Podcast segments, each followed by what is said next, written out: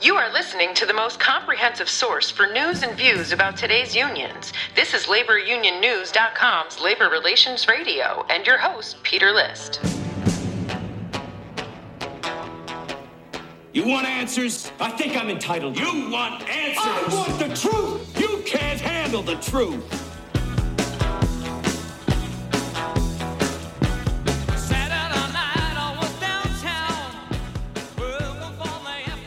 Hey, welcome back to Labor Relations Radio. So before I bring our guest on today, I wanted to share with you the purpose of Labor Relations Radio. It is to talk about news and views in labor relations, whether you're on the employer side or the union side. Now, what I'm trying to do with Labor Relations Radio is bring on guests from a variety of perspectives. We've had a number of guests who are free market thinkers or involved in the free market from the employer side, so to speak. And what I'm trying to do is also bring on people from the other side, because labor relations is basically employers and unions, and employees are oftentimes caught in the middle.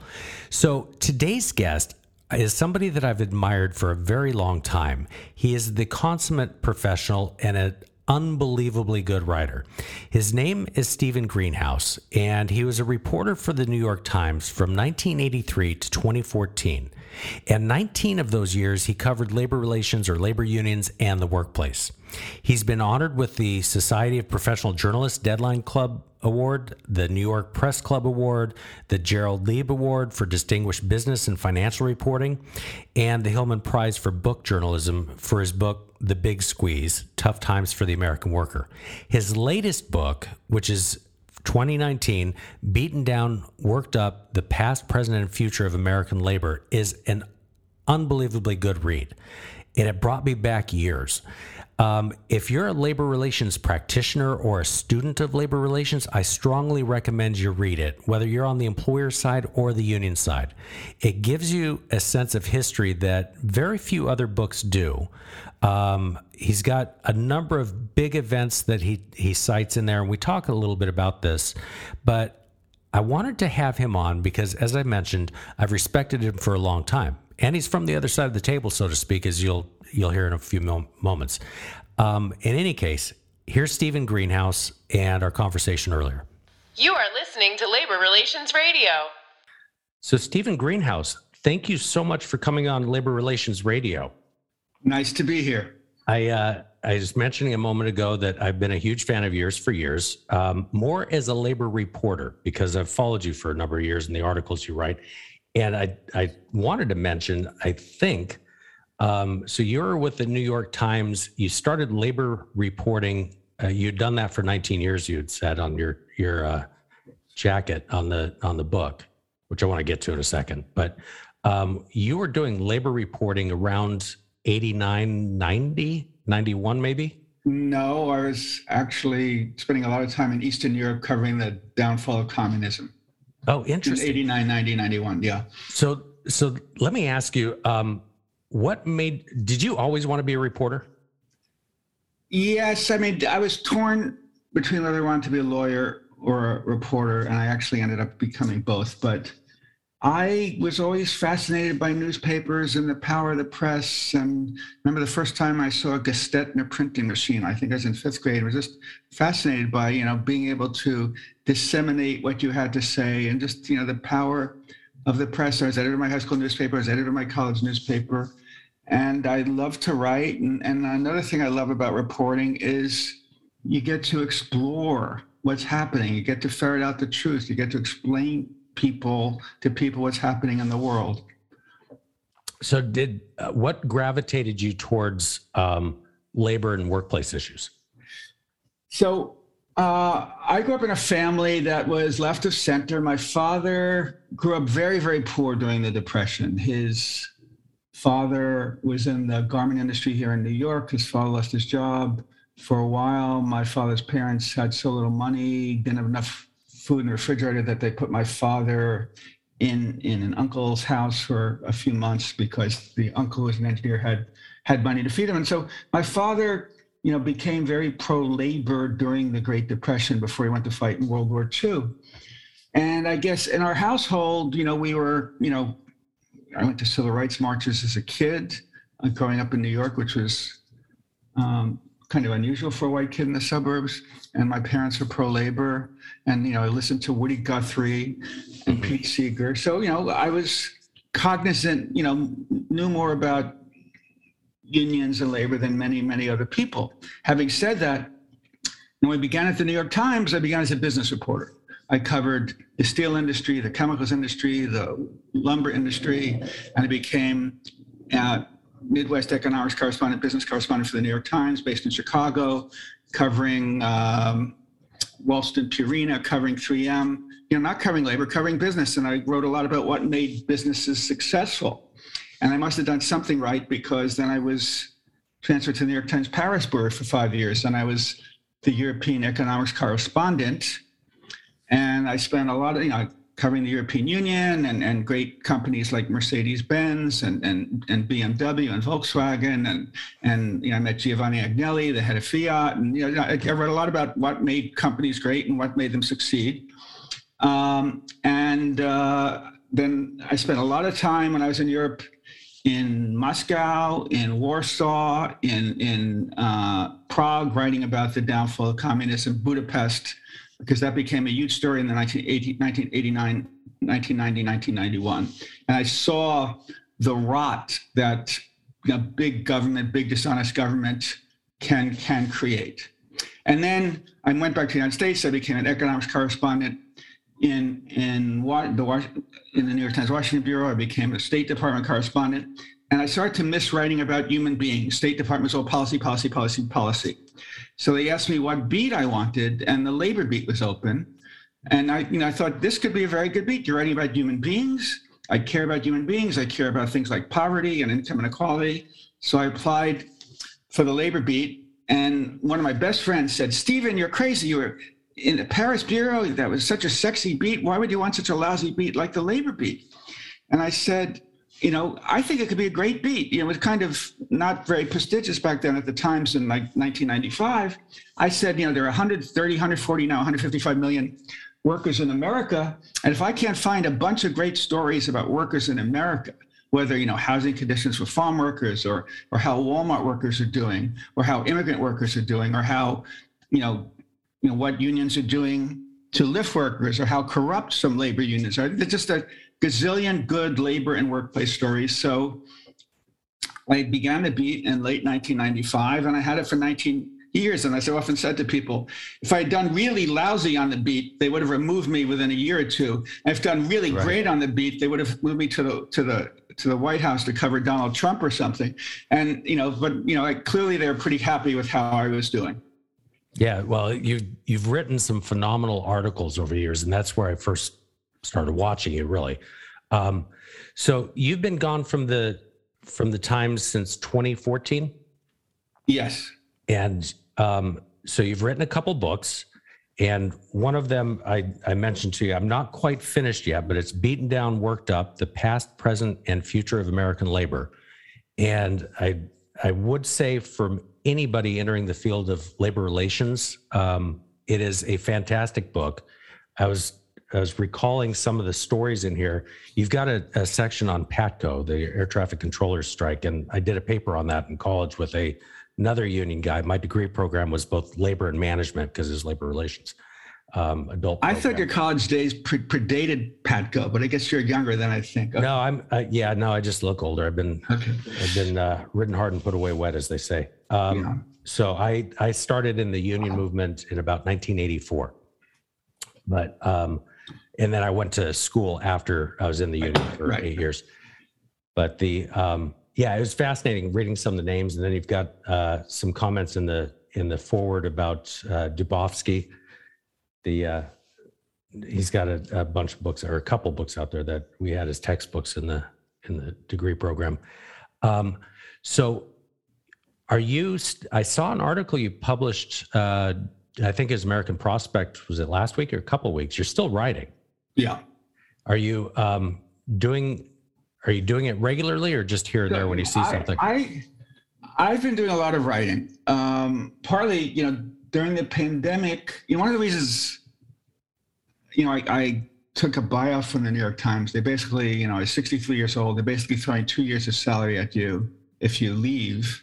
So I said, well, I want to do all this traveling and I have this book to write. So I took the buyout, left the Times, wrote this book, you know, went around the country for a year, you know, talking, you know, to universities and labor groups and conferences. Then I was all ready to start traveling around the world. Finally, I've never been to South America or North Africa or China or Japan. And then the pandemic came. So what am I going to do during the pandemic? You know, and there was a lot to write about during the pandemic because a lot of companies did not do a great job in how they treated workers during the pandemic. So I've been doing a lot of freelancing for the New York Times, the Washington Post, you know, the LA Times, the American Prospect, the Guardian. And then I got this nice little fellowship with the Century Foundation, which was founded by the Filene brothers 100 years ago. And I've been doing some writing now, and there's a lot going. There's been a surprising amount of going on with labor and workplace issues over the past year. The Kellogg strikes, the Nabisco strikes, the John Deere strikes, the Great Resignation. Now these union victories at Starbucks and REI and the New York Times and the Art Institute of Chicago and other places. So things are bubbling up, and there's a lot to write about. And a lot of people ask me to write for them. Yeah, there is a ton of stuff going on. It's fascinating. And I joke around sometimes. I've been involved with labor relations since the Reagan era, then it was Bush 1, and then Clinton, then Bush 2, and then, Obama, and then Trump, and now the Biden years. So it's the pendulum has swung back and forth, at least in my career, for at least 5 times, if not more. And right now it's one of the most fascinating times, I think, in the last close to 4 decades. I've been watching it and in it. So before we go to what's going on now, can we talk about the book a little bit? And sure. So I had a whole bunch of just topics. I didn't write down specific questions, but I thought it'd be fascinating to talk about where things have been, where they're currently at, and then kind of where they're going in the future. And one of the things, so you wrote about PATCO, and you touched on in the book, and I know it's been like 2 or 3 years since you wrote it, so I don't want to pick out all the details that I was highlighting, but you talked a little bit about PATCO, the events leading up to PATCO. You did a great job on that. The question I've got, and this is just more for exploratory purposes, one of the things that I think affected the union movement in large measure was in the 70s and 80s, and you talked about deregulation. And hear the New York traffic behind you. But I don't know that, so this kind of brings us to today, but I want to stay on the past for a minute. We deregulated, and when I say we, this was done in predominantly the Carter years, the airline and trucking industry, airline and railroad, then trucking, which was 1980, is Motor Carrier Act. And then you had the deregulation of I was part of the telecom industry. So that was 83, the breakup of the Ma Bell companies. Airlines, yeah. Yeah, airlines. All that happened in like the late 70s, early 80s. And then you had also at the same time, and this kind of, if you were to track the decline of unions, at least in the private sector, you know, I think 1947 was their peak. They went down a little bit after World War II, went up in the 50s, and then been somewhat declining ever since. It was the advent of globalization, if you will. Although that's kind of an unfair statement because, like, we've always been a global economy, so to speak, just not as much as now. And it was like this collision course that happened in the 70s, right? We had all this stuff going on, and factory workers were starting to lose their jobs. PATCO, I think, was a lot of people blame Reagan for PATCO, but that was, and you hit this very well, it was coming regardless of whether Reagan won the election or Carter did, which I don't know that a lot of people on the right or the left understand. Reagan gets credit from the right for busting the air traffic controllers when, I'm going back 30 years, so I may misquote this, but I think it was Carter's strike plan that Reagan used. Right. he just, I don't know that Carter intended to fire him. So let me give a little background, and then we'll get up to the PATCO strike. So I started covering labor for the New York Times in 1995, and I covered it, you know, to 2013, 2014. And remember, in the early 2000s, I saw this trend that jumped out at me. I always felt inadequate about being able to write about it, that corporate profits kept reaching record levels, the stock market kept reaching record levels, productivity per worker kept reaching record levels. But, you know, every year the BLS would, you know, issue reports saying basically real wages for typical workers hasn't increased. And, right. And we've all seen these charts saying for 20, 30, 40 years, real after inflation wages for typical workers hasn't gone up while corporate profits have soared and productivity per worker has soared and the stock market has soared. And I said, there's something broken here.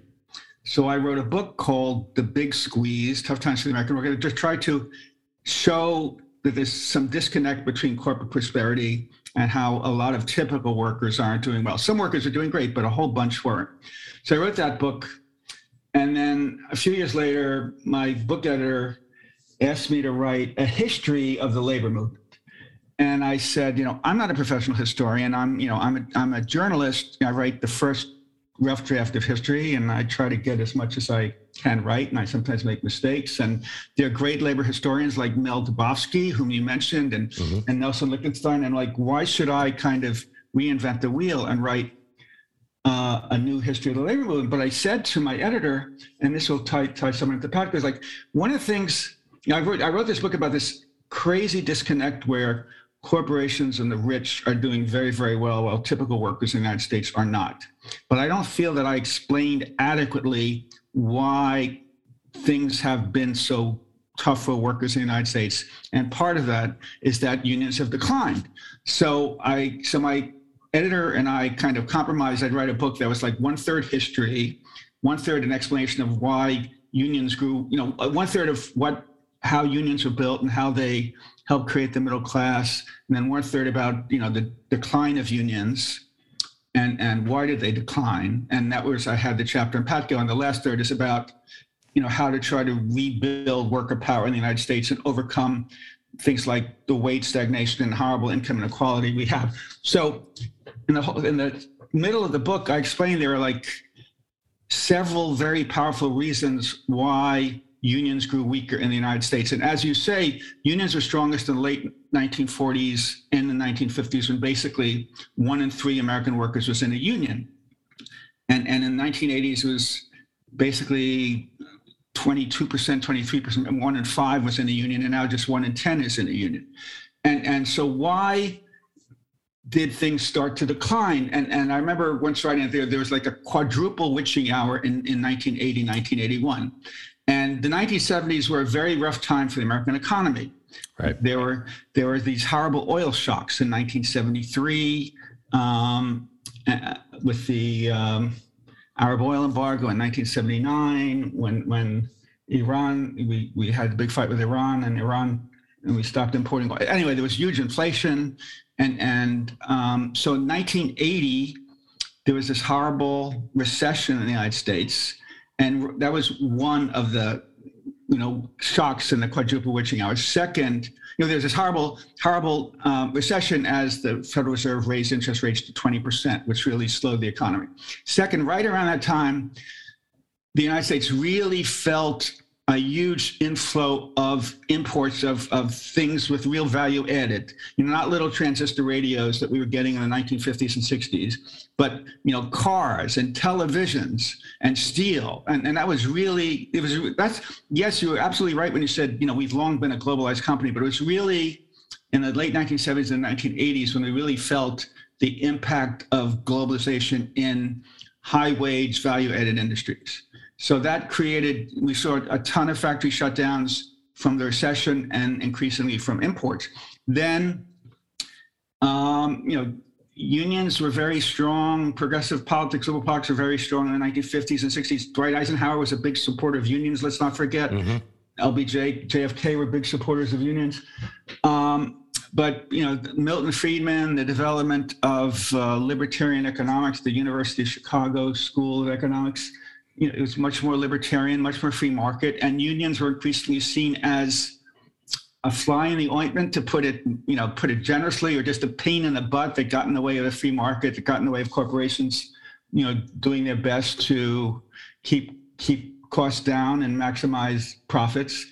And then, so, you know, Ronald Reagan was elected by many people who believed in what Milton Friedman was saying, who believed that unions had grown too powerful, who were against regulations. So, you know, and Reagan, you know, and as I write in my book, you know, I think the air traffic controller strike was, you know, very, very, very much at fault for provoking a strike. And, you know, they engaged in an illegal strike. They kind of dared Reagan to strike back hard against him. And he did what any tough president would do. I think a lot of presidents would have fired them, but might have taken them back 6 months, might have been more forgiving. But anyway, so that kind of, the PATCO strike and the breaking of the union, the firing of the 11,400 air traffic controllers kind of helped set a tone for labor relations in the United States. And you know, many, you know, labor historians, labor relations experts say, you know, what Reagan did really emboldened companies in the United States at a time they faced this huge recession and more pressure from global competition. And, you know, some economists will say, and also the rate of profit for American corporations starting to go down in the 1980s after being pretty high in the 50s, 60s, and 70s. So all this helped make companies take a tougher attitude toward reducing costs, becoming more competitive, which meant, you know, trying to hold down labor costs, which also often meant fighting against unions. Fair? Then let me just say the fourth thing. So we talked about recession, increased global competition, this kind of rise of free market, Reagan, anti-union, somewhat libertarian world vision. And fourth, you know, the nature of, you know, I don't want to sound highfalutin, you know, the nature of American capitalism was changing. In the 1950s and 60s, people would say we had managerial capitalism, where the CEOs really ran the show, and the shareholders really didn't get on their backs. The CEOs really did what they wanted, and, you know, and I sometimes talk about, you know, this, you know, the child of the banker and the child of the steelworker fought in the same trench in France or Germany, and there was more kind of, you know, solidarity across classes, or whatever you want to say. That's true. And you know, in the 1980s, you know, we really started to move from so-called managerial capitalism to like investor or financial capitalism, where there's the development of mutual funds and hedge funds, and Wall Street became much more powerful in telling corporations how to do, and telling CEOs, you better maximize profits, you better come in and hit your profit target. And one way to do that, CEOs saw, was to cut labor costs. And one way to cut labor costs is to get tough on unions. So I think there are those four things that really showed that the 1980s were a time when unions really were on the skids, where union density, the percentage of workers in unions really started to slide quite quickly. Well, I think there was a setup to a lot of this, and it's almost as though like the foundation or the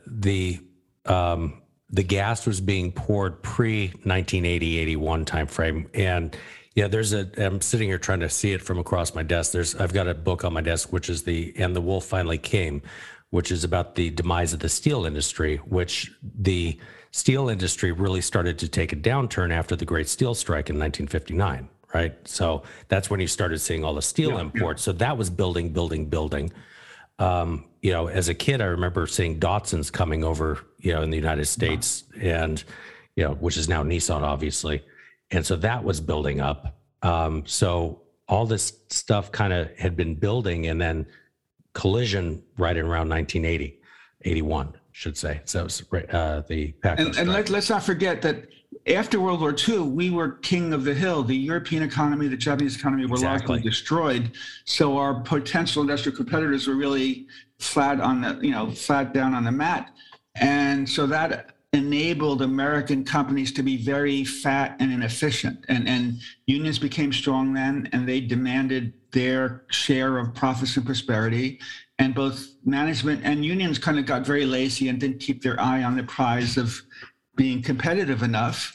And then the German you know, Volkswagen came roaring in, and Nissan and Honda came roaring in, and then all these, you know, American corporate executives saying, "Holy crap! You know, we discovered this thing called serious competition. Now we got to do something."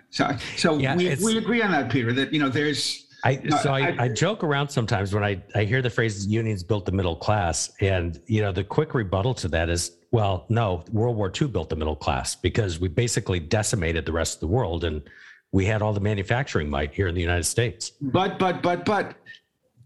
we did. But until, you know, the great, you know, UAW strikes in the late 1940s, American corporations were not sharing their wealth sufficiently with workers. Workers were still, you know, they still very much working class in the late 1940s and early 1950s. They were not middle class. It was really, and I strongly believe this, and Dubofsky points this out too, you know, these landmark contracts that the UAW, United Steelworkers, won, and they spread, reverberated throughout the economy, they got companies to pay more, to provide better benefits, and that really created a sharing of the nation's wealth that enabled the creation of the middle class. And you compare that with now, where the percentage of GDP that's going to workers is basic right now is like the lowest since World War II, and the percentage going of, you know, business profits as a share of GDP is at record levels.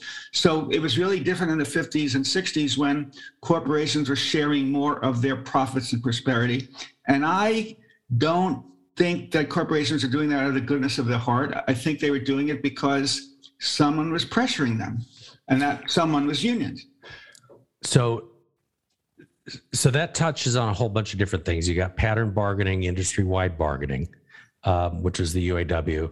And then if, again, I'm not trying to be combative with this question, but if you get to the 1970s, it was that pattern, or as we're starting to see Volkswagen, Nissan, or Datsun, you know, now Toyotas, that's also what led to, in many cases, the demise of the UAW in terms of real membership, as, again, it's competition coming in, right? It's almost as though they're almost too successful during a period of time. There's articles whether it was the UAW's fault or management's fault for being too slow to react. All of the above. So I'm trying to think if I want to stay in the past with this conversation, because it's, I think a lot of it leads to where we are today. And we're coming out of the pandemic-induced recession, if you will. Mini recessions is fairly short. There's a whole bunch of labor activism. I did want to touch on the Fight for 15 that you've got a chapter devoted to, because it's it seems to have morphed a little bit into something different than I think the original intent. The original intent was to unionize the fast food industry, according to the blueprint back in 2009. But now we're looking at a more of a national movement to raise the minimum wage to 15. But then at this point, with wage inflation accelerating, and obviously the bigger inflation is over surpassing that, but where that's headed. Go ahead. So I see the Fight for 15 a little differently. I think, and I've interviewed, you know, the Fight for 15 was really underwritten by the giant Service Employees International Union, which is one of the most dynamic unions and largest unions in the country. And they, a lot of their members are low-wage workers, you know, janitors, security guards, you know, nursing home aides, hospital aides who clean bedpans. So these are not high-wage workers. And, you know, and I interviewed Mary Kay Henry, the president of the union at Great Lakes, and, you know, and there we were in 2008, 2009. There was this big, 2011, 2012, which is, you know, the Fight for 15 was not founded in 2009. It was founded a few years later. And you know, they were kind of sick and tired, like, why is Obama, you know, in this big debate about how to hold down the deficit, and the union is saying, you know, it'd be much better if the nation were focusing on the problem of low-wage work in America. So as I explained in the book, they came up with this idea to create this nationwide campaign to focus on, they were debating should be $12 an hour, $20 an hour, $14 an hour, $18 an hour. So they decided on $15 an hour would be their goal. And as you say, Peter, they also very much wanted to unionize, you know, gazillions of fast food workers. But their strategy was they would somehow pressure McDonald's so hard that McDonald's would cry uncle and say, okay, we're not going to fight against the unionization effort. We'll remain neutral. We won't fight against unionizing the way, say, Amazon. We're seeing Amazon and Starbucks fight it right now. And they were unable to get McDonald's to cry uncle and say, okay, we'll let you unionize without fighting you. But in the meantime, they did very, very much succeed in their goal of getting the whole issue of low-wage work as a big part of the national agenda. And now we've gotten 11 states to approve, even conservative Florida, where voters voted, 2-1, for $15 minimum wage. So it's really kind of changed the national conversation about low wages. And as you say, now that we've had 7-8% inflation over the past year, don't be surprised, Peter, if the fight for 15 suddenly becomes the struggle for 17, or who knows what it's going to be called. Or 18, they'll figure out some good alliteration. I'll send you the trouble for 20 or something. I'll send you the blueprint that was drafted in December of 2009. They I saw that, and I think it was just some independent thinking that maybe some of the people who came up with the idea for the fight for 15, 2 and 3 years later, had read. But it was their thinking was like there's some overlap. Because they didn't state it exactly. you want them, as they often say, you want workers, the big phrase, hip phrase in labor now is workers in motion. So like if you're going to achieve a lot of change to lift wages or to unionize, you need a lot of workers in motion. So both this 2009 blueprint and the folks who were meeting in Brooklyn that really started the 515, it was like, how do we mobilize lots of workers to achieve higher wages? And that's not, that's a common vision that many people have. Yeah. It was clear when it was written, it was on the assumption that AFCA would become law. And they talk about the AFCA is the Employee Free Choice Act, which is a bill pushed by the labor movement and also by the Environment Administration that would have allowed unions to gain recognition, not necessarily through an election where a majority of people would have to vote for union, but by card check majority sign up, where once a majority of workers sign cards saying they want a union, the employer would be required to recognize them. And it also had various other things, but that was the key thing. Well, and the binding arbitration, which was second, then monetary fines was the third component to it. Yeah. So let's touch on that for a second. Binding arbitration. So that's currently in the draft of the PRO Act that passed the House. I look at this more from a jobs perspective. I think, and this is my opinion, I think if we ever move to a arbitration system where after 120 days, a government panel dictates what a contract is going to be for an employer, you're not only going to wind up harming the employees, obviously the employer, but you're going to drive a lot of jobs. Whatever can be outsourced will be outsourced. And on top of that, it takes workers' rights away. So you have a very dark view of the fairness of arbitrators.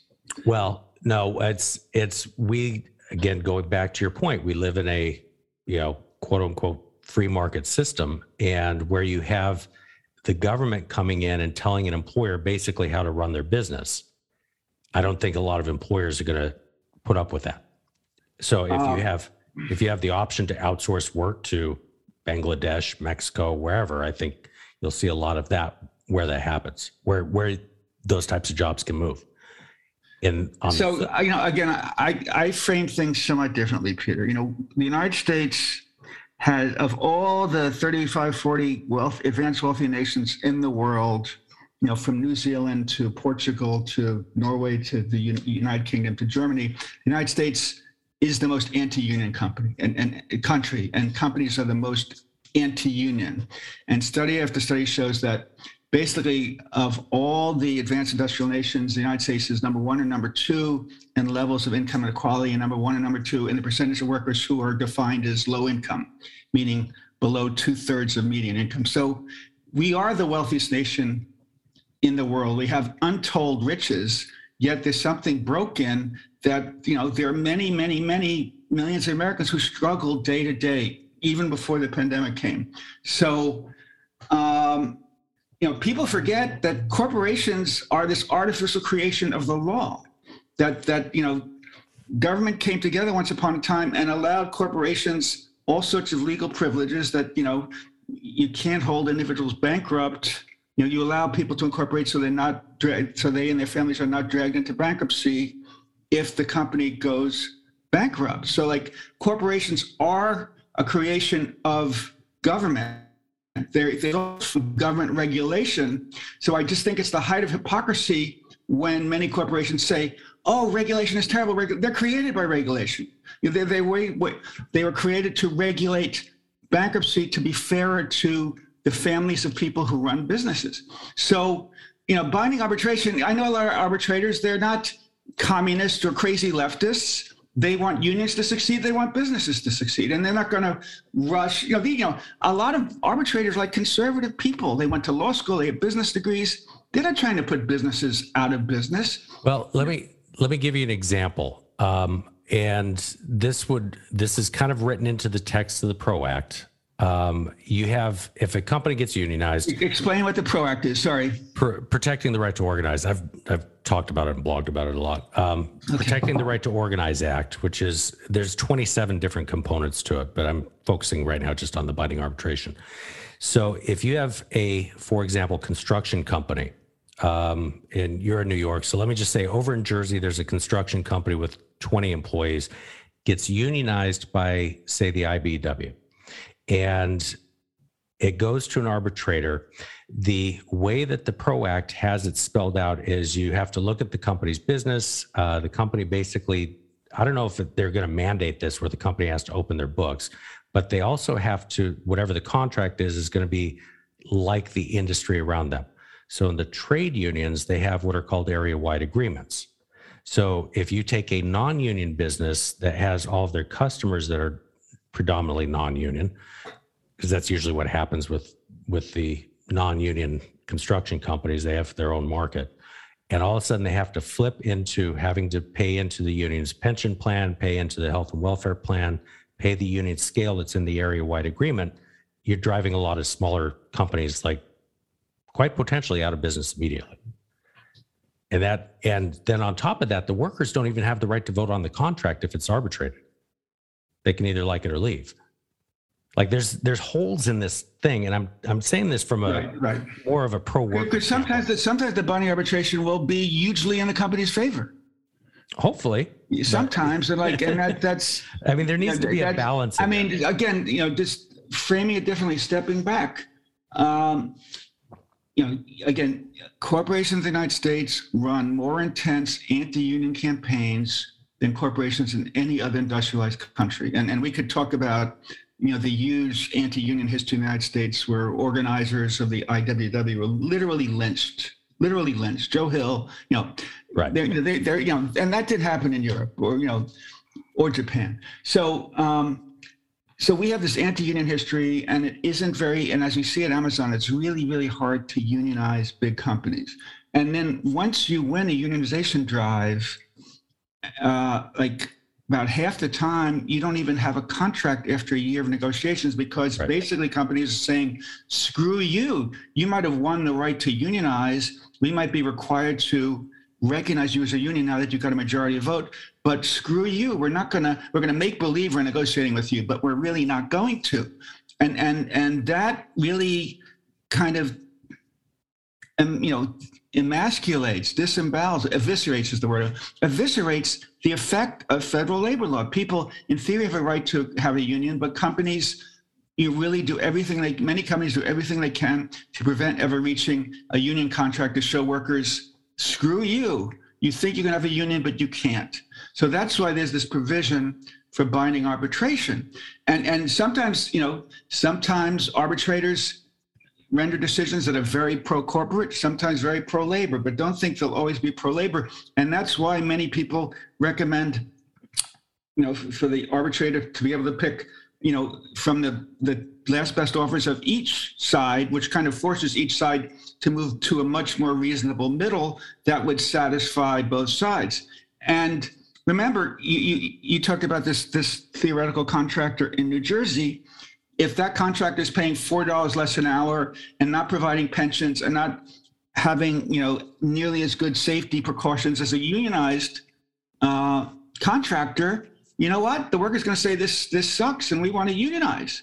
And they're going to say, basically, you know, we think for you to continue in business, you should pay us as good as other contractors. And if not, you know, well, if you go out of business, fine, we'll go to work, you know, we'll go to work for a unionized contract. I mean, that's one way to approach things. So like, why should a company succeed just by not providing pensions, by providing worse safety and paying $5 an hour less when other companies succeed doing all those things? You know, so why favor the folks who take the lower road? I think that that kind of opens up another avenue of this, and which is, so to take that to its logical consequence, the non-union customers, so to speak, you have all of a sudden one of your vendors becomes unionized, but there's another company down the road. Then they go down to their next customer.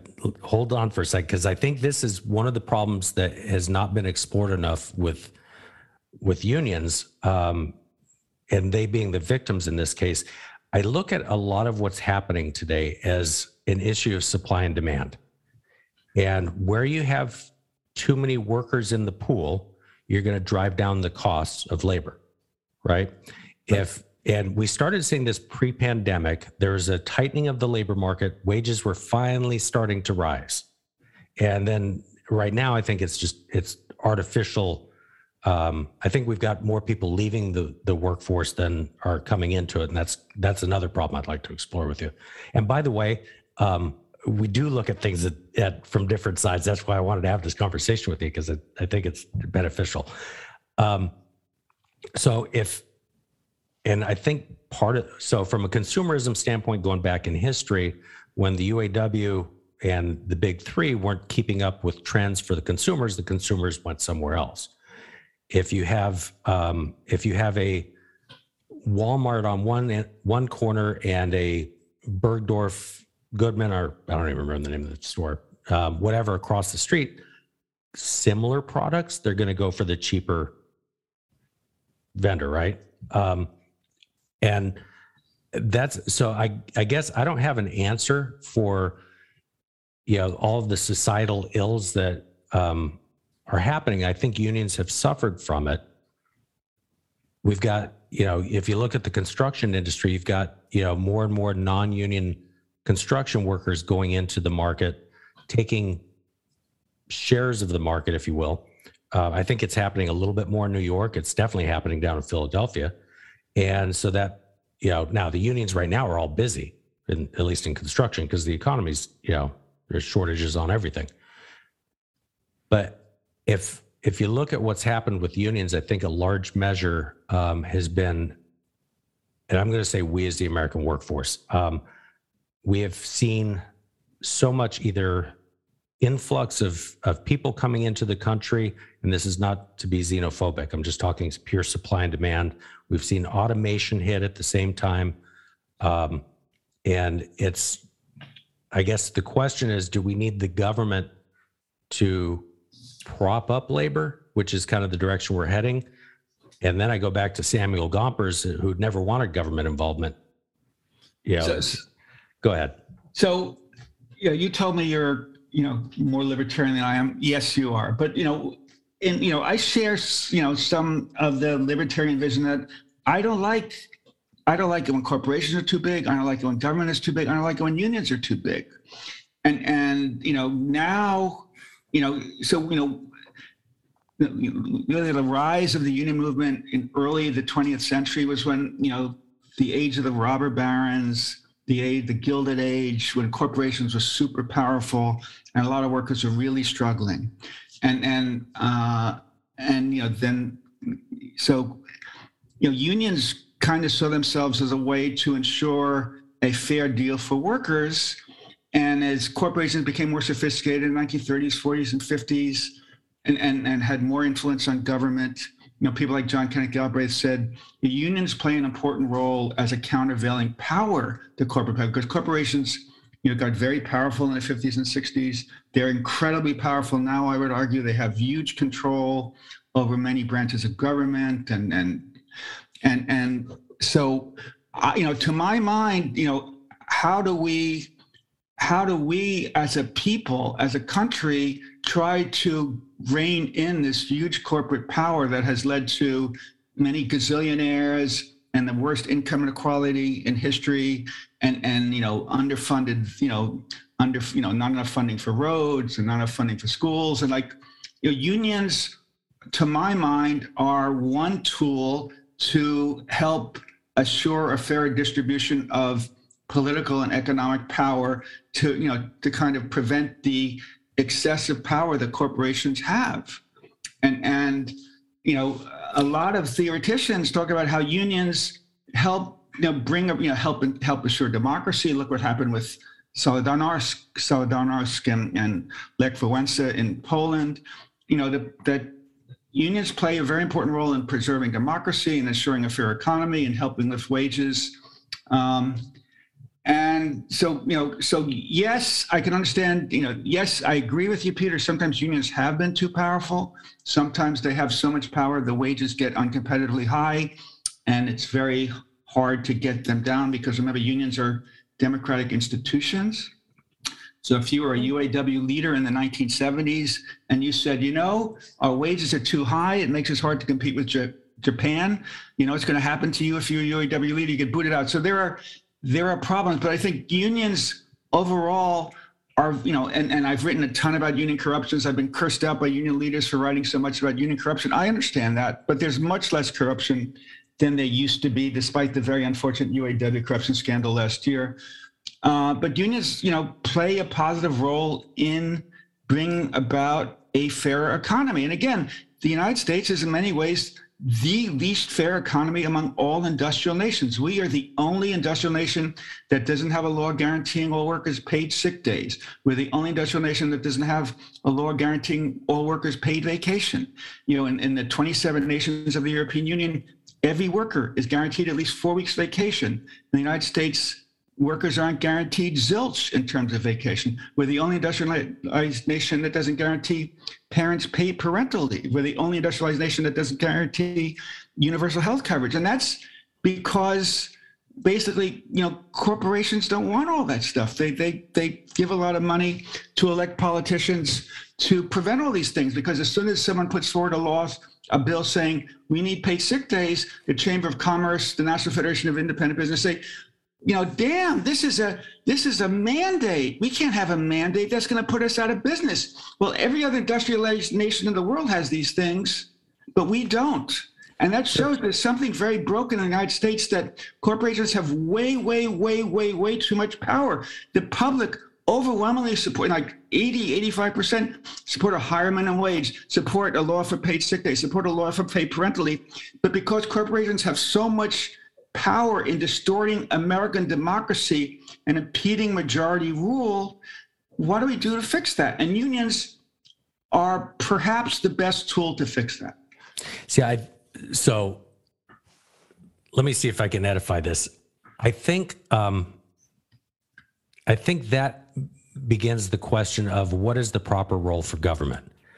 And this is where, like, I go back to Samuel Gompers, because I was a huge fan of his back when I was in the union movement and since leaving.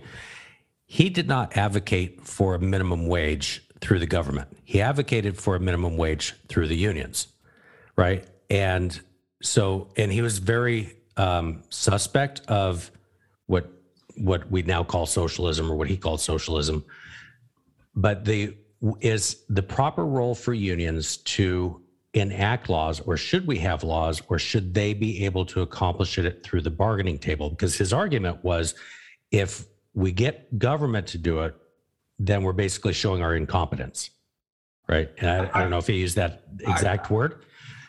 So this brings us to today, where if we, and I don't know if it's, you know, Fight for 15 or advocating for, you know, universal basic income or things like that? Is that the proper role for government? And what does that do to unions if they've essentially become, for lack of a better term, wards of the state? So I think you're asking the wrong question. Is that the right role for government? I think, you know, we are citizens of the United States. And I, as a citizen, you know, think everyone should be treated fairly and with respect and dignity. And I think it's wrong when a worker doesn't get, you know, 5 or 10 or 15, a mother who gives birth, you know, worker gives her, doesn't get 5 or 10 or 15 weeks off paid maternity leave. Mm-hmm. I think it's wrong when, you know, 5-year-old Johnny gets sick and has to stay home from school, and mom or dad can't take the day off from work to take care of the kid. And I've written about workers who get fired because they took a day off from work to take care of Johnny, who was home from school sick. And so, or, you know, I think it's wrong. And I've interviewed McDonald's workers who worked 5 years in a row without ever getting a week of paid vacation. There's something wrong there. And the question is, how do we create a fairer society that treats people the way, you know, with Judeo-Christian values, the way people should be treated? You know, treat others, do unto others as you want them to do to you. So there's something extremely broken in the American workplace because corporations have such huge power and unions are so weak. So I keep asking, so how do we create greater fairness for Americans? Paid parental leave, paid sick days, you know, a lower percentage of workers working in poverty. You know, so I assume you want that too. So how do we do that? You could do it through stronger unions. You could do it through government mandate. You know, I want it done. You know, I don't want to have a dictator saying do that. But like when you see, you know, New York Times polls, Vox polls, Gallup polls show 80%, 85% want a law for paid parental leave, but we're the only, and we're one of like 4 or 5 nations in the whole world, the only industrialized nation, and like Papua New Guinea and Suriname, you know, and us are like the only nations in the world that don't have guaranteed paid maternal leave. Like, this is screwed up. And like, how do we fix that? And, you know, I'd love it if unions, you know, if unions had a fair shot at unionizing millions of workers, but look at what Amazon is doing. Amazon makes it incredibly hard to unionize. It like, you know, it's spent gazillions of dollars fighting against this unionization effort in Alabama, now in Staten Island. So it's like you have to, you know, run a gauntlet to get a union. You got to like risk getting fired. You got to really face the heat. It's like going into battle, and it's not easy. So the Fight for 15 says we wanted to have a union to win $15 for workers, but, you know, it's too hard to unionize McDonald's because they're going to run as tough a campaign as Amazon is. So let's get legislatures to enact $15 because we as a union, you know, yes, we want to unionize members, but we want to raise living standards for typical Americans, for low-wage Americans. And the people that say, you will say, to the extent we could raise the floor for all workers, they'll make it better for our members who are nursing home aides or bedpan emptiers or janitors. So, you know. So let me ask you, should employers, I don't care if it's ABC Company or Amazon, should employers have the right to speak to their employees about unionization? Yes, but. You know, I'm a lawyer. I understand the First Amendment. I understand that, you know, especially the Supreme Court is going to rule. Of course, you know, you can't prevent employers from, you know, giving anti-union talks to their members. And I can imagine some people say, but it's wrong and it violates the First Amendment rights of employees to require them to sit in, you know, if you, the government, allow corporations to require people to sit in on these anti-union messages, like that's kind of violating people's right on what they want to hear or not hear. And I realize one could ask whether there's government action or not there. But I think the real problem, and I've said this many times, I've written this many times, so many Americans don't begin to understand how out of kilter, how tilted the playing field is against unions when there are unionization drives. Especially when there's a very anti-union company like Amazon or Walmart, because The company has the right under American law to propagandize, to put up anti-union posters, to send anti-union messages, to do what Amazon did, put up anti-union posters in toilet stalls, to require workers to attend anti-union meetings.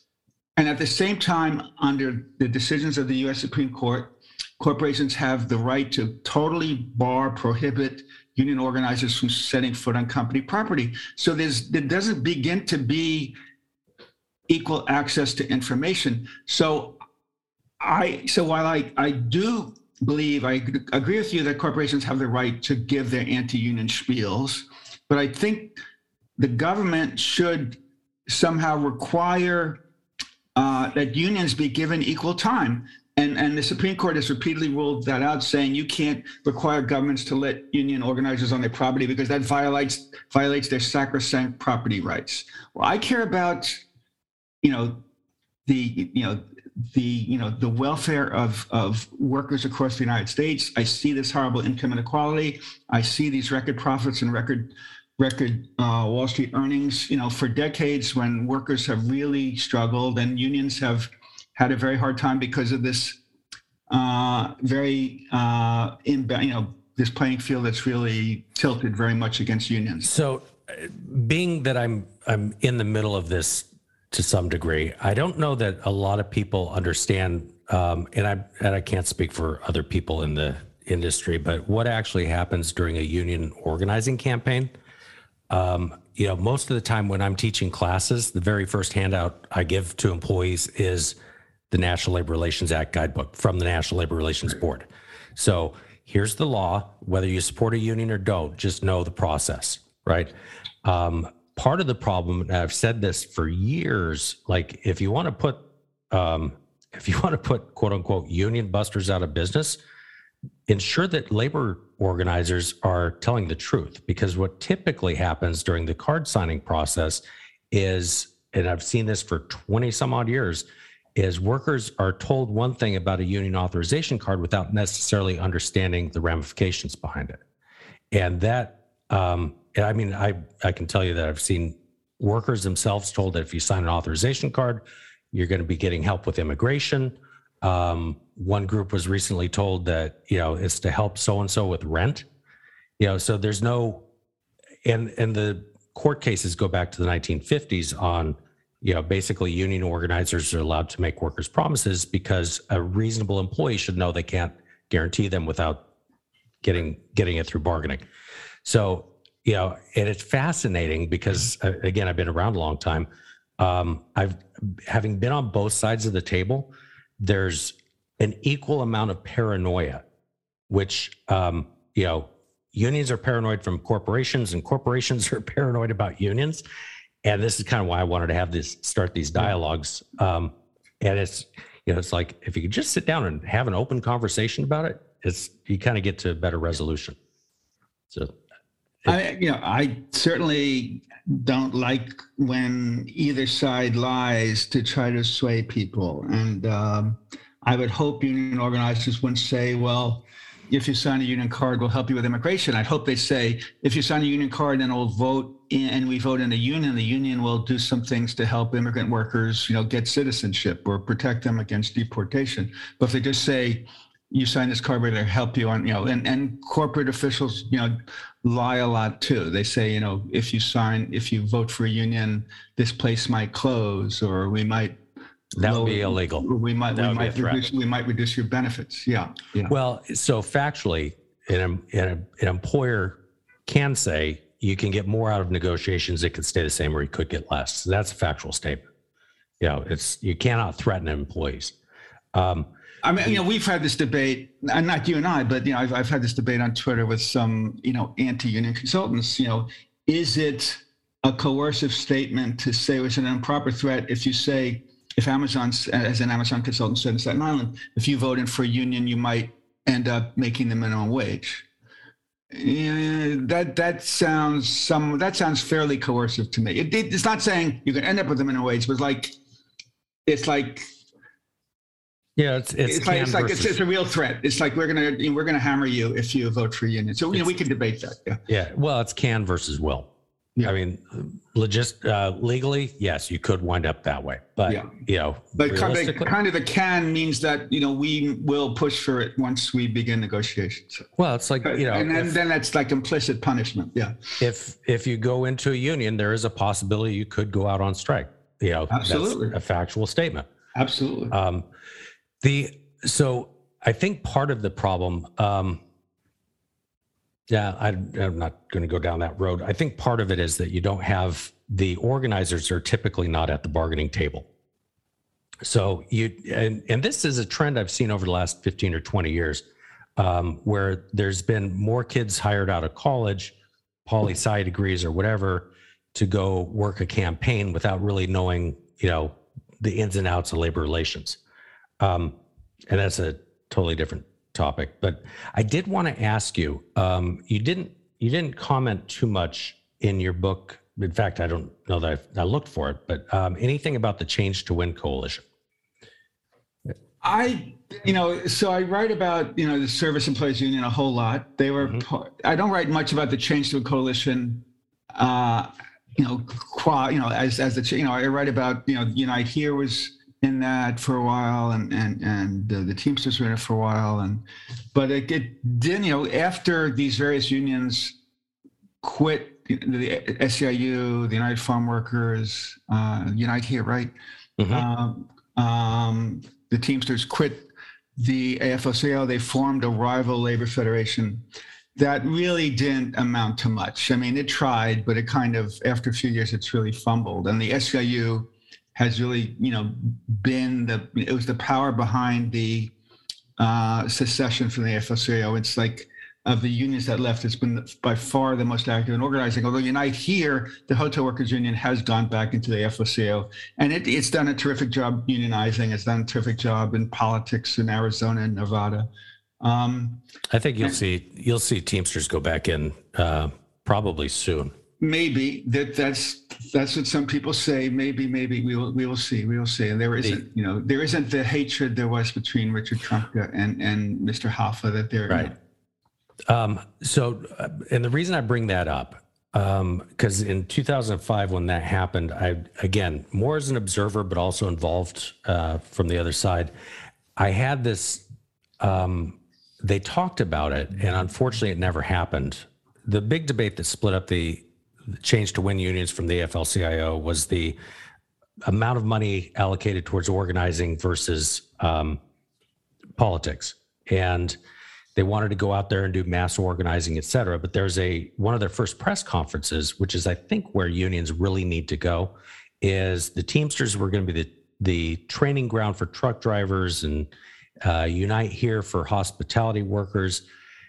And it's getting back to what unions used to be, which was essentially, go back to the old AFL, they were the providers of labor, skilled, and they were, you know, apprentices to journeymen, et cetera. And where I'm struggling these days, and I still don't see it other than being good lobbyists, I don't see a role for unions in today's world unless they get back to basics. And that was my whole premise 25 years ago when I wrote my graduating paper.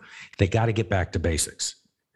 And that is, if you're going, you know, this just being lobbyists, okay, fine, you're going to get some laws passed and all that stuff, but that negates your role as a union, you know, other than, and that's where I think it's heading, by the way. So, you know, certainly among the longshoremen, you know, they really are the labor provider. They provide the skilled labor to unload these humongous containers on these humongous ships. But and the construction unions. But for other unions, it costs a lot of money to run a hiring hall and to know, you know. I think a lot of unions have shrunk so much, Peter, that, you know, they kind of prefer to let the free market or let corporations handle the hiring. And yeah, I mean, it would be, you know, I mean, you raise an interesting notion. Would it be worth the Teamsters' while to train all these truck drivers and provide drivers to these different companies? And even if the Teamsters did to these non-union companies, you know, will those workers be unionized? It's all, maybe that will work, maybe not. And going back to the point you made about Gompers, so Gompers, you know, was the first president of the American Federation of Labor in the 1880s. And he was really there kind of at the conception of the labor movement when they were trying to unionize a lot of workers.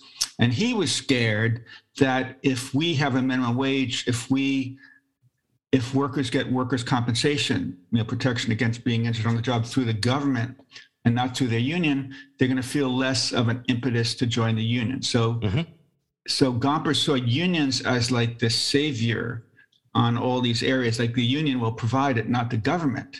So here we are 130, 40 years later, and just 6% of workers in the private sector are in unions. And I think a lot of, you know, a lot of smart union leaders say, we'd love it if we could represent 40 or 50% of the workers in the private sector, or 80, 90% is the case in many Scandinavian countries, but that ain't going to happen. And I believe the main reason it's not going to happen is that there's so much corporate resistance to unionization that it just makes it very, very hard to unionize. And it like helps prevent the big wave of unionization to get to maybe 10% that might soon become 15 or 20. Anyway, so that's why a lot of union leaders say, look, if we're going to get a $15 wage, if we're going to, you know, win paid sick days for workers, yes, we want to do it through unions, but it's so hard to unionize. Only 1 in 16 private sector workers are on unions. Let's try to do it through government. And corporations say, you know, the crazy thing is like, it really pissed me off. You know, so Donald Trump and Republicans pushed through this humongous tax cut for American corporations. And they didn't ask corporations to give one thing back in return. You know, I wish they said, okay, we're going to give you this, you know, $1.5 trillion, $2 trillion tax cut, but in exchange, we want you to agree to paid parental leave and paid sick days, which would have cost not much at all as a percentage of the trillion. But like, you know, it's fine. Corporations say it's fine. Give us the $2 trillion, $1.5 trillion in tax cuts. But God forbid you say we should provide paid parental leave. That's a horrible employer mandate that's going to force us to shut down. It's like the discussion is so warped in favor of corporations. And corporations have so much power. That's why I think, and I agree, you know, there are a lot of problems with unions. They often don't have visionary enough leadership. You know, there was a huge corruption problem that's much less now. But you know, they are one of the most effective institutions in society in trying to help create a fairer economy, because corporations are not trying to create a fair economy. They're trying to create more wealth for shareholders. And yes, increased productivity, you know, helps create a wealthier society. You know, when they could produce products more cheaply, then people can afford them more. But still, there's this huge income inequality and huge imbalances in the U.S., far more than in many other industrial nations. Well, yeah, so that everybody's using Amazon because they're in the headlines these days. I don't know. I mean, if you look at the Amazon model, which is like, you know, were they number one or number two largest employer in the United States? The second largest private sector employer. Yeah, they... you know, I don't think Bezos is now, he's no longer chairman, but I don't think his long-term strategy was to have employees, period. Like they're moving towards automation as much as possible. And I think part is, so let me come back to this for a second, because we're talking about unions and like the Teamsters and such. So the Teamsters have this national strategy to unionize Amazon. And I think one of the problems that the Teamsters has had, because they talked about it, one of the agenda items at their last convention, is Amazon did something smart, which was actually raise the wages above the Teamster contract with UPS for the logistics side, for the warehouse workers. And so that's a hard argument for a union organizer who's, I'm here from the Teamsters, and you know, our UPS guys are making 14 is the start rate, and there's Amazon, you know, I want to unionize you, but you're already making more than our guys. We're already paying union dues. And that's a difficult thing for any union organizer, right? Now, right. I plead ignorance. I don't know what the bottom rate is for the UPS part-time warehouse worker, logistics worker. If it's 14, then it's lower than Amazon, and that's a problem for the Teamsters, and the Teamsters need to fix that. Yeah, that was one of the issues in the contract being turned down a couple of years ago. Yeah, and which led Sean O'Brien to become president. Right. I mean, Amazon. I mean, I think they want to have much more automation. You're right, but they also, you know, I think it has these kind of two insidious policies that make it extremely hard to unionize. One, they really don't want workers staying, you know, for very long, because they don't want them too invested in their jobs. They want to kind of like chew up people and have them leave, because, you know, if you really, you know, dedicate to your job and plan to stay for years, you have more incentive to keep a union, to push for a union. So the average, you know, Amazon, which Bezos says we want Amazon to be, and I quote, Earth's best employer and Earth's safest employer. The average tenure of an Amazon warehouse worker is a measly 8 months, which is less than 1/6 the average of all American workers. So, like, you know, it's not a pleasant job, and it chooses to. So I think that makes it, you know, I think that means it's hard to educate people whether they want a union, because they're, you know, by the time you're able to reach the 5,000 people in the warehouse, you know, half of them have already left. And second, Amazon workers work so insanely hard and are like so isolated from each other, it's hard for them to even talk to each other about a union. So like it makes it very, very, very hard to unionize. So it's, I would say that with any logistics company, if you've Teamsters, UPS, you know, it's the old joke. Yeah, but I often wonder, Peter, it seems to me that there's so much emphasis on throughput and so much on speed in Amazon. I think it's more than other companies. I could be wrong. And, you know, the higher the speed, the higher the stress levels, the harder it is to like take 20 seconds to talk to someone else, but I could be wrong. Yeah, that's the industry. And frankly, it's because I was marveling at this back probably about 10 years ago. They're doing the old, and this isn't just Amazon, it's the industry. They're doing the old, you know, time watch, the stopwatches. You know, how many seconds does it take for you to get on the lift, take off, and all that stuff? That's not just Amazon. That's like the entire industry. I started querying about it because I was like, where the hell did this system come from? Taylorism. Yes, exactly. But who begat it in the logistics industry was UPS. They time everything. Right. Wow. And it's like, I don't know. So. I have a 4:00 interview, so I have like 10 more minutes. That's what I was wondering. I was going to ask you how much more time do you have? So, okay, real quickly, Starbucks. Yeah. And this kind of goes back to the Fight for 15. Fight for 15 model was to unionize a whole, you know, chain, right? And now it seems like they're going to the single individual bargaining units, contrary to what they were arguing with McDonald's, which means that they're going to have individual bargaining units to bargain contracts unless they can somehow, you know, they're going to have at this point, what, 90 or 115 different contracts? Yeah. So the Fight for 15, as we were discussing, Peter, so it had two goals, $15 wage and unionize. And I want to unionize not by doing, you know, one McDonald's here and one McDonald's there. I wanted to like pressure McDonald's to say, we will not fight a union. And you could then, you know, unionize 1,000 places at once.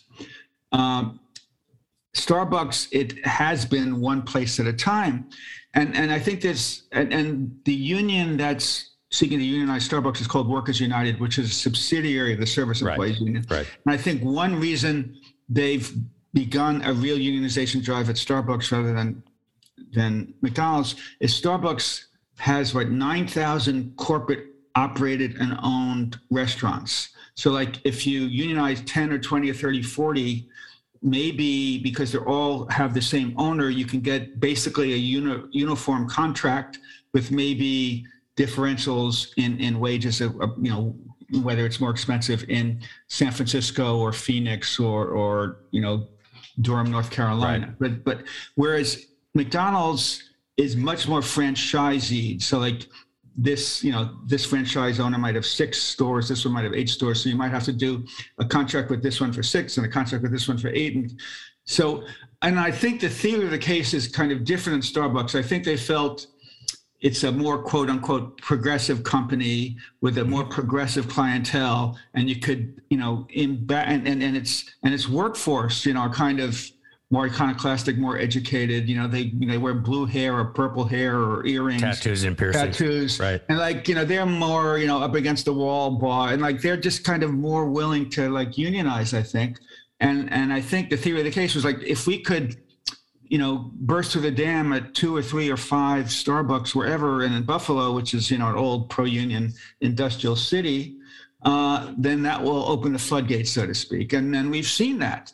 And you know, I think some people are debating, should the SAU and other union try to do that at McDonald's? If you win at 3 McDonald's wherever, then will a lot of McDonald's workers in Boston or New York or Buffalo or San Francisco or Chicago, Los Angeles or Atlanta, you know, in very blue cities, maybe there'd be a wave of unionization at McDonald's. But as you say, Peter, you know, if you know, you unionize 150 McDonald's and they're owned by 35 different franchise owners, do you have to negotiate 35 different contracts? And that costs a lot of bucks for lawyers.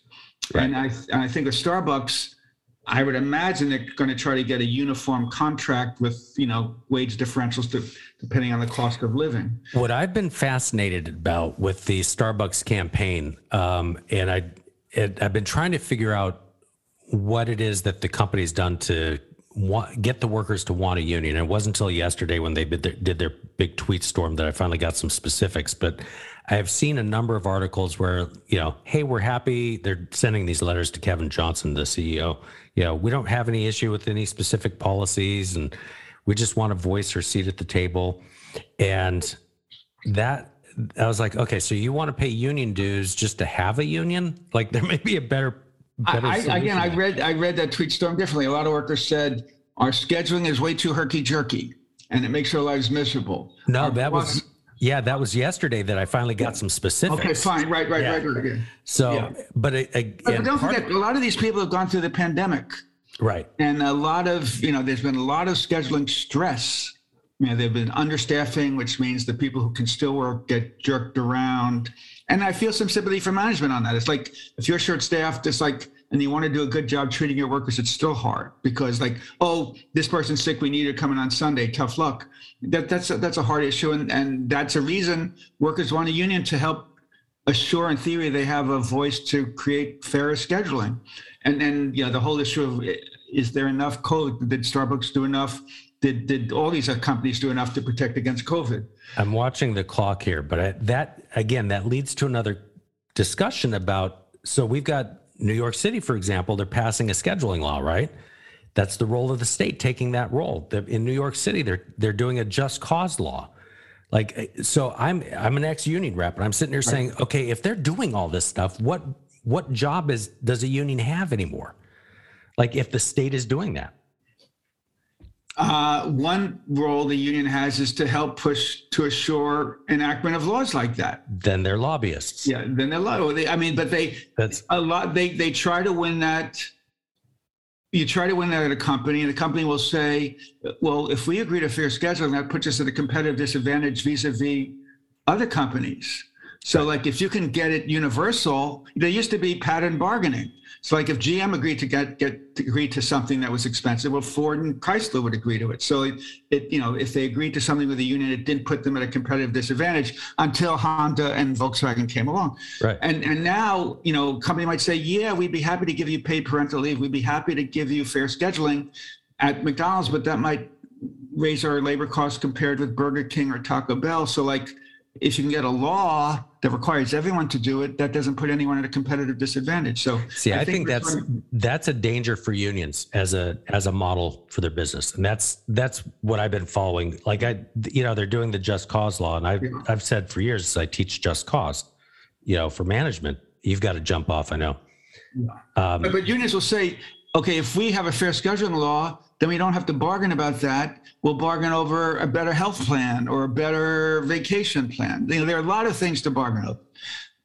But once we go to universal health care, then we don't need to worry about that. Yeah. It's universal health coverage in Europe, and unions are much stronger in Europe. So, yeah.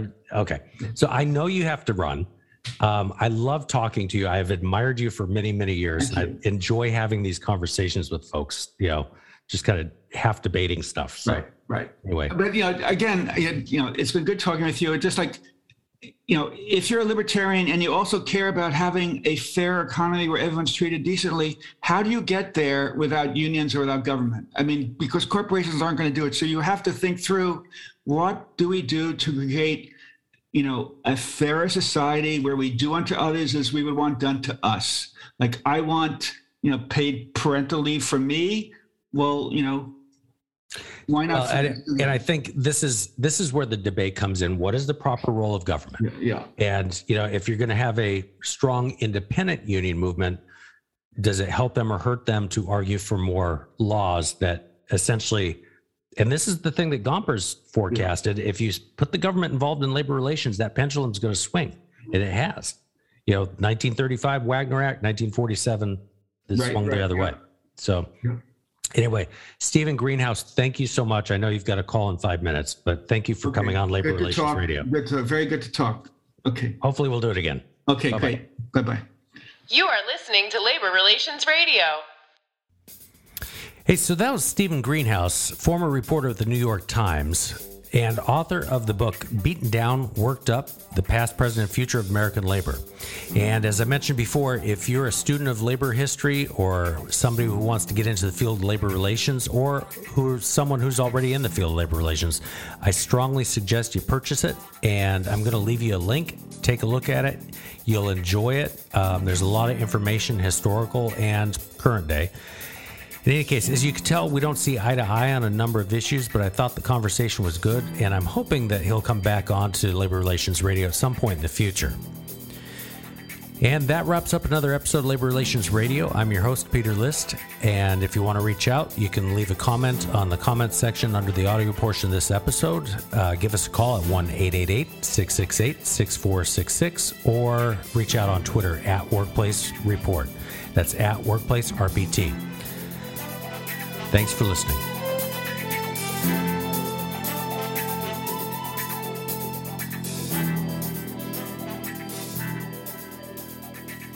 You have been listening to Labor Relations Radio.